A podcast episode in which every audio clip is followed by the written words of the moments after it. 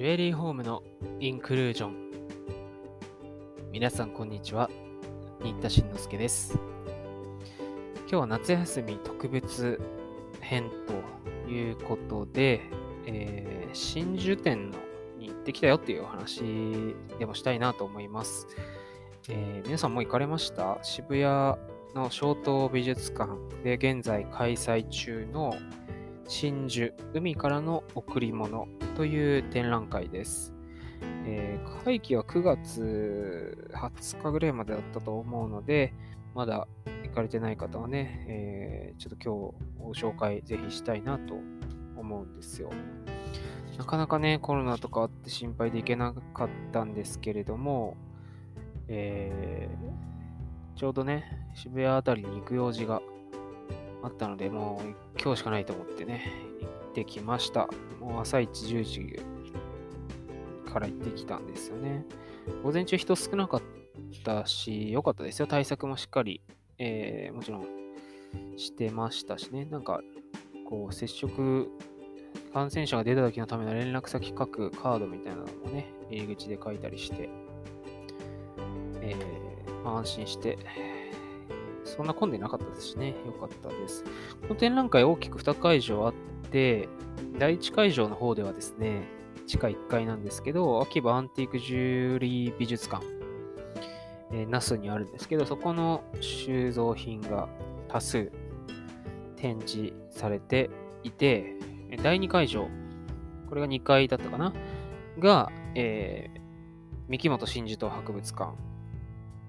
えー、三重県鳥羽市にありますね、三木本真珠島の収蔵品を多数紹介して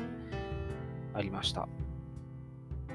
いや、良かったですね。この夏休み、まあ、旅行行けないだろうなと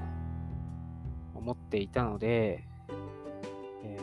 ー、渋谷でゆっくり収蔵品を見ることができて、本当に幸せな気持ちになりました。えー、第1会場のアンティークジュエリー美術館の方は、やっぱりさすが、まあ、古代からルネサンス、まあ、あとビクトリアン時代が一番多かったかな。別にあの、パールメインというわけではなくてですね、やっぱりまあ、アンティークジュエリーには欠かせない、まあ、シードパールを使ったものや、ちっちゃめの消しパールっていうんですかね。ちっちゃいのをこう周りに施したような、まあ、メインはセンターにね、別の色石、アメジストだとか、ダイヤモンドだとか、だけど、えー、パールも使ってる。ないしはパールをね、こう、ネックレスや、まあ、ブレスレットのこのチェーン部分に施してある、なんていうものが結構あったように思います。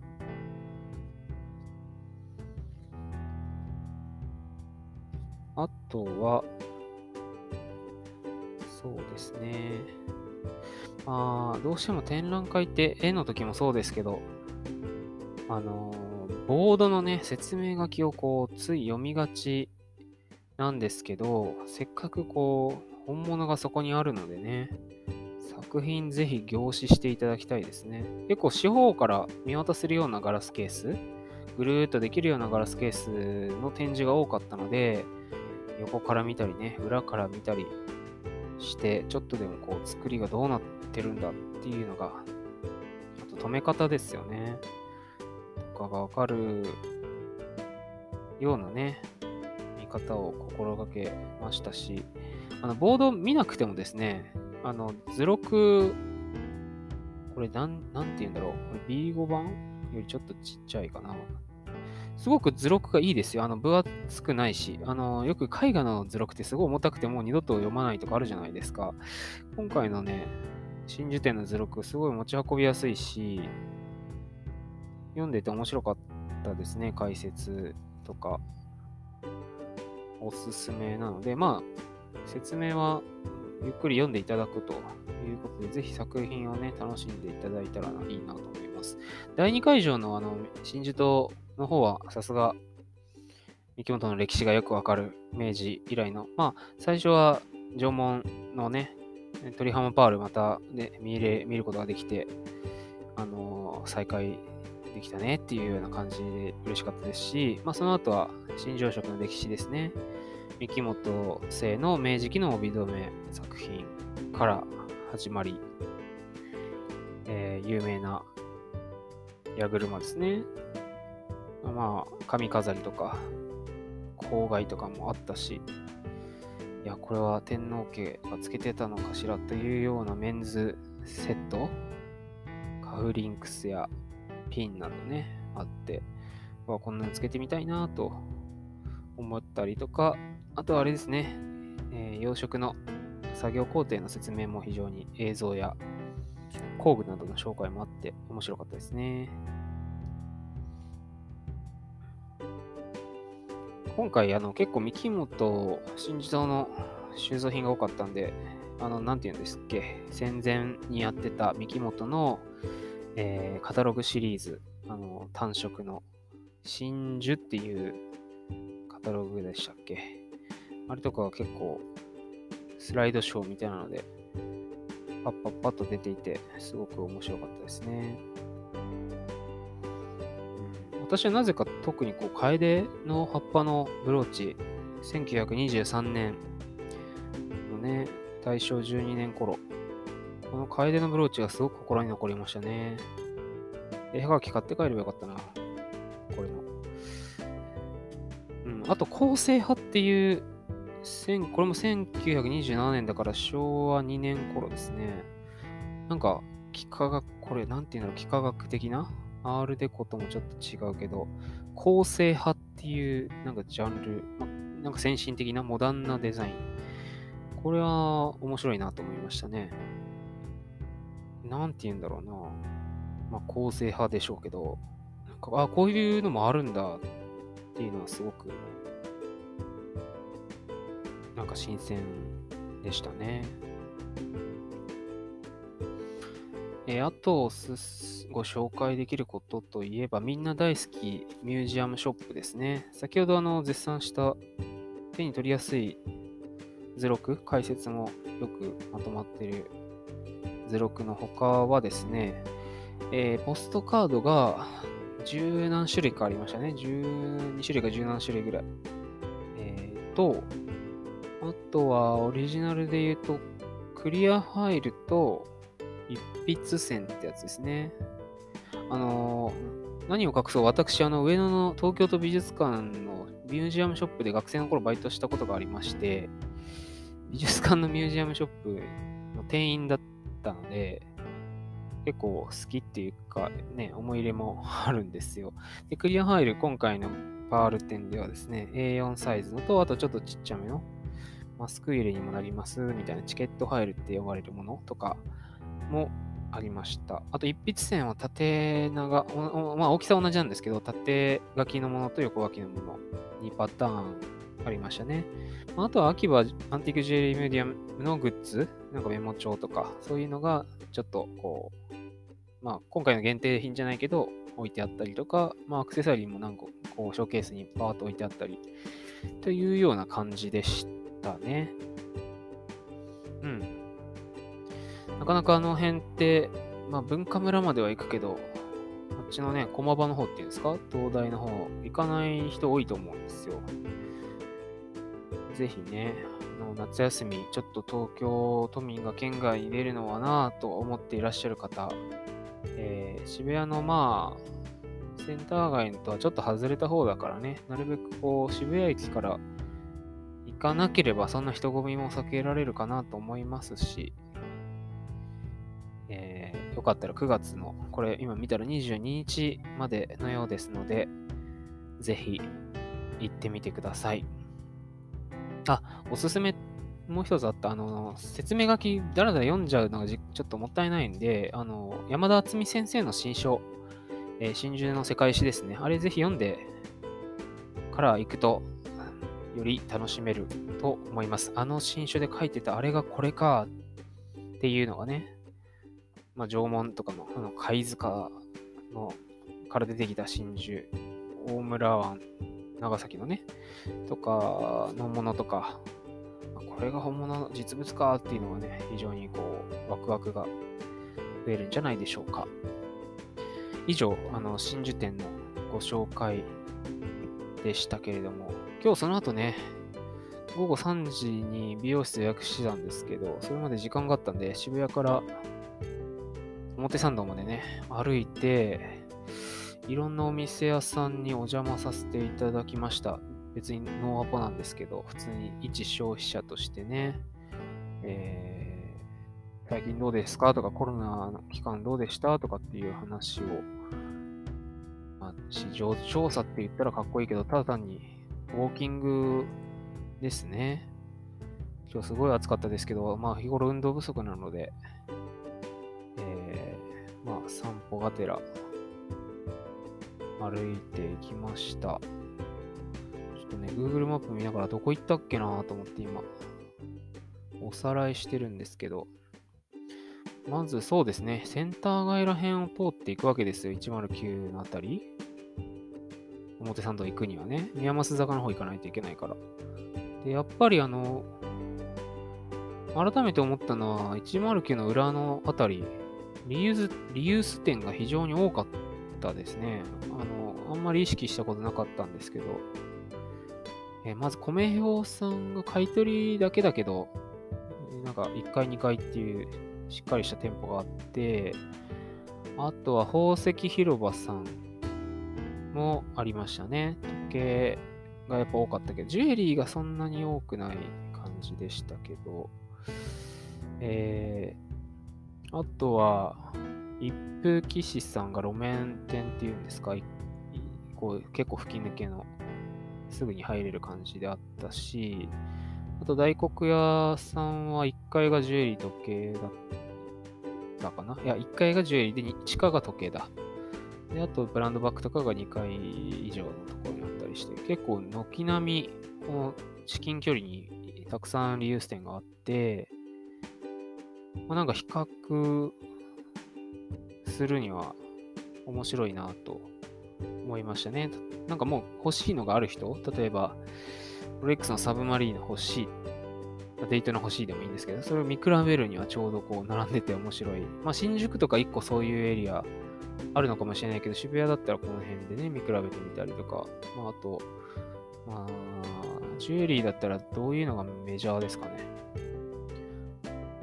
カルティエのトリプルリングとかわかりやすい？ラブリングとかかな？で、見比べていただいたらね、ここは、ここは安いなとか、いろいろ分かって楽しかったですね。リユース業界も。なんかリサイクル通信のウェブの最新の記事だともうコロナ前に戻りつつあるみたいな分析があって、まあ、本当かなっていう感じでちょっと気になって入ってみたんですけどね。やっぱりあの買い取りの査定出して接客ね、もう査定中みたいな感じで、どの店もお客さん入ってましたね。で、そうそう、宮益坂登っていって、ああ、菊屋宝石店本店さんがありました。もう本当に知らずに歩いてったら何かあったんで、すいませんって言って、見させてくださいっていう感じで入りました。非常に老舗な、なんて言うんでしょう、ラグジュアリーというか、厳かな雰囲気の、えー、宝石宝石店でしたね。えー、フォーエバーマークとか、あと何があったかなうん、あの、セレクトショップなので、いろんなブランドが見られて、まあ、オリジナルのものも多数、パールとかね、えー、あ、そう、入り口にでっかいタンザナイトの、確かネックレスだったと思うんですけど、四角いカットのものがあって、目を引きましたね。面白かったです。はい、あのすいません、お邪魔しましたということで。で、その後、国連大学の方に歩いていって、えー、っとですね、そうそう、化粧品の使いとかも頼まれてたので、買ったりとかして、この辺も一個なんかこういろいろ集まってるエリアがあるんですよね。エクセルコースダイヤとかアガットとか、その辺があって、そうそう、あのー、新しい新進気鋭のって言ったら、んですけど、いくつかこう、あ、見たことないなっていうのがありましたね。まあ、これはアクセサリー系のラインなのかもしれないけど、ルーム403、ちょっと読み方がわかんないですけど、403っていうね、ラポルト青山の1階入ってたショップも覗かせていただいて、まあなんか、えっ、ー、と、安めのラインがたくさんあって、若い世代には買いやすい、手が出しやすいラインがたくさんありましたね。その後、紀ノ国屋とかある裏手の方にもいくつかありましたね。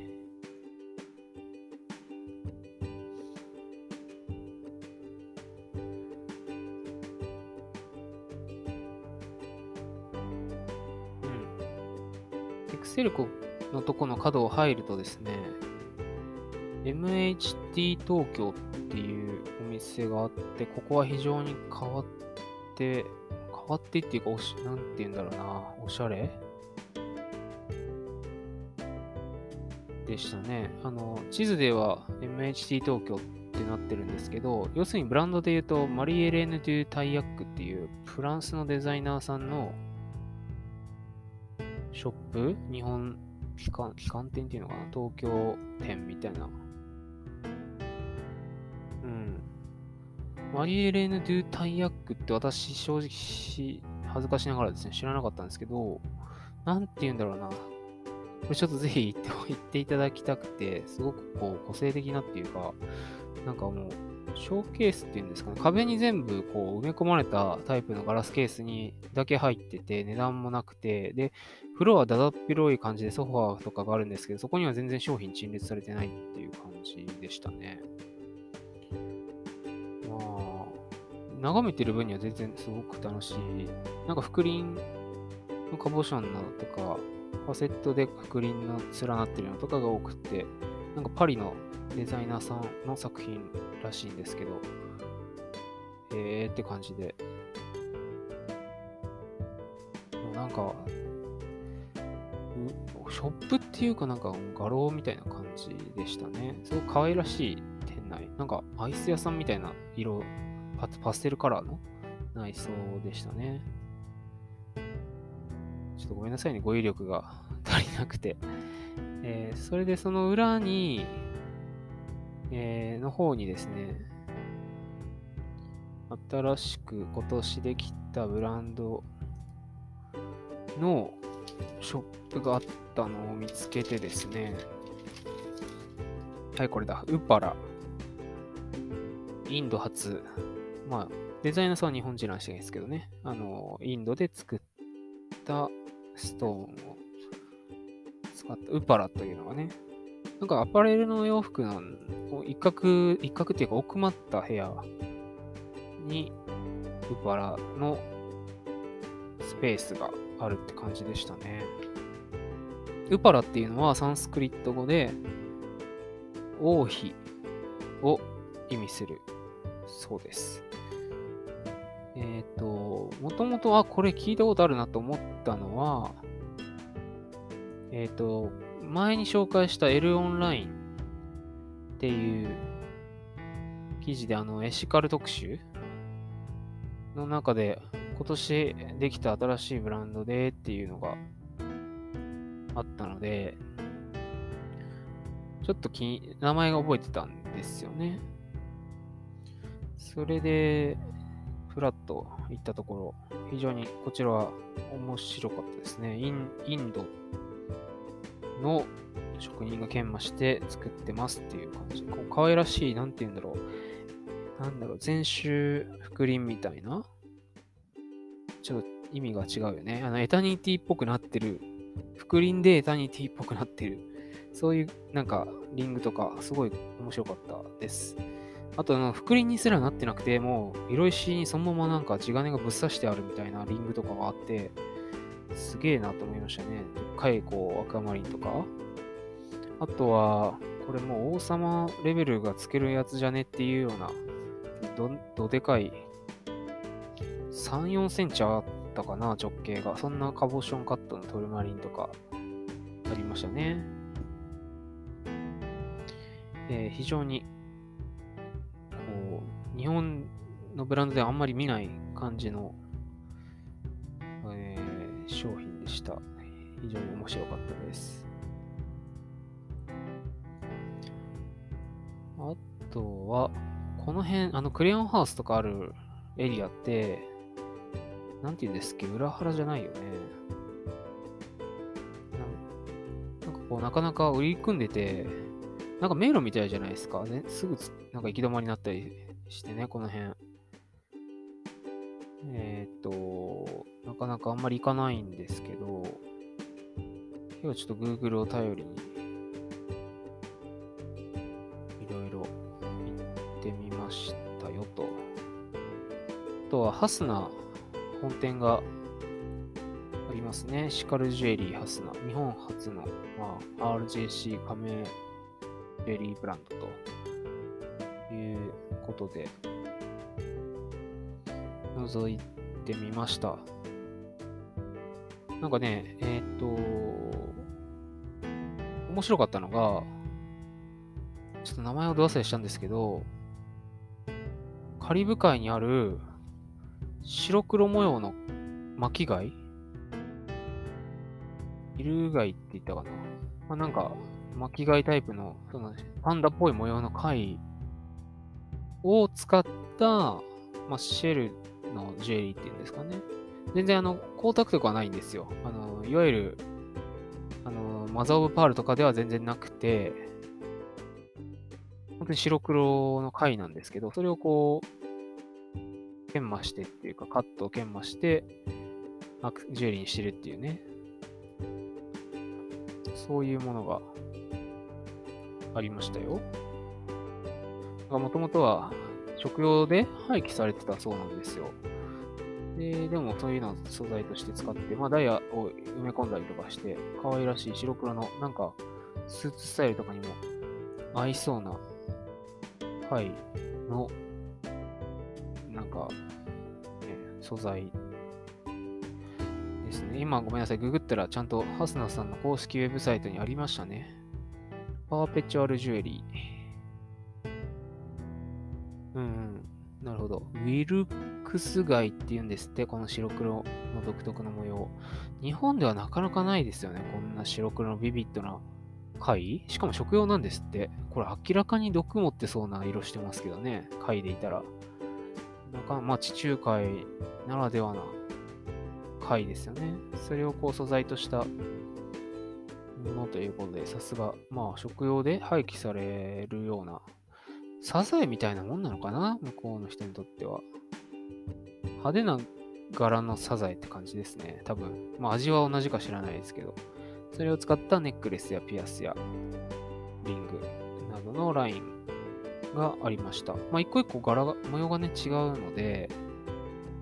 なんて言うんだろう、モスアゲートみたいなイメージ？うん、一個一個多分違うし、まあ、まあ、エシカルな素材ですよね。うん、一つ注目の、あまり見たことがなかったので面白かったです。あと、このエリアは、またさらに入り組んだ住宅街みたいなところに入っていくとですね、千原ラブ SHIHARI SHIHARI-RA、シハラですよね、多分。シハララブ。ラボラトリーの役なのかな？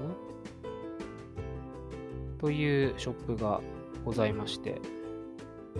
まあ、Google マップ見ていただくと写真とかもあるんですけど、なんて言うんだろう、これ。壁にあのガラス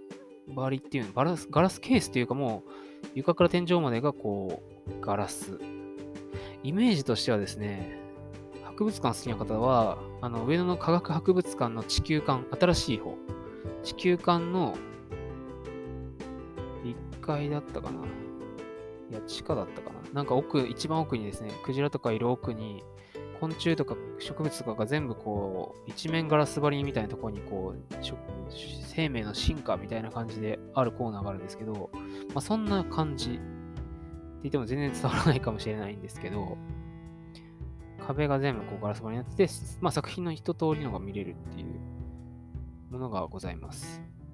本当に住宅街のね、一番奥まった行き止まりのとこにあるんですよ。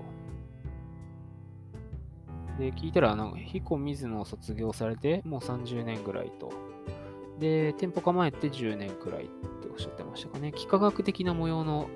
細い、こう、地金、18金って言ってたかな？をメインに使われてて、まあ、キュービック的な素材、立方体とか、そういうもののワイヤー的なものとか、チェーンのものとか、のものが多かったですね。あとはアンカットのダイヤを使ったような面白いリングとかもあって、いや、面白かったですね。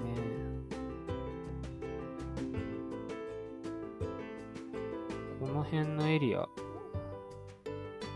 で言うと、そんな感じかな。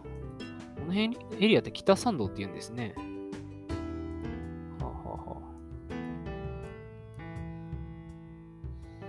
あ、であとは、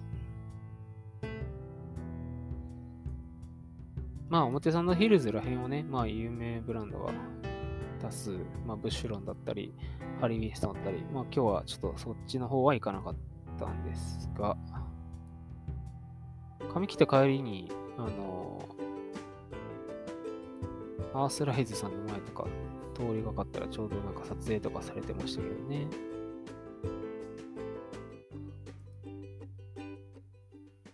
あとアンティーク系のものも結構あったりするんですよね、この辺。今日はあんまり行かなかったけど。まああとは、やっぱ裏原方面っていうんですか、こっちの表参道ヒルズの裏の方に行くと、シルバーアクセサリーの店とか、やっぱ原宿近くなると多くなってきますよね。最近、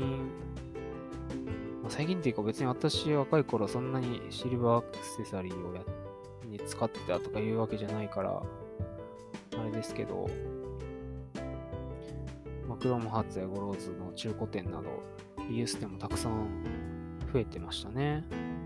あとオリジナルでやってるアクセサリー店もたくさんあって、ちょうどあの、原宿警察署とかに刑事事件の関係で最近よく行ってたので、よく歩いてたんですけどね、朝とか。まあいろんなお店がありますね。はい。あの、確かに表参道エリアって、あんまり用事がないと来れないですよね。あの、銀座とか、例えば裁判所とかあったり、事務所が近かったり、御徒町とかはね、上野の帰りによく寄れたりするんですけど、なかなかこちらのエリアは来ることが少なかったので、非常に面白い散歩ができました。あの、お忙しい中ね、あの、商品の説明度をしてくださったショップの皆様、本当にありがとうございます。えー、これからもですね、業界の役に立つ何か情報発信などがしていけたらいいなと思っていますので、えー、よかったら、リスナーの皆さんからのメールとかもね、あると励みになります。よかったら感想などメッセージ送ってください。それでは、良いお盆休みを皆さんお過ごしくださいませ。弁護士の新田慎之介でした。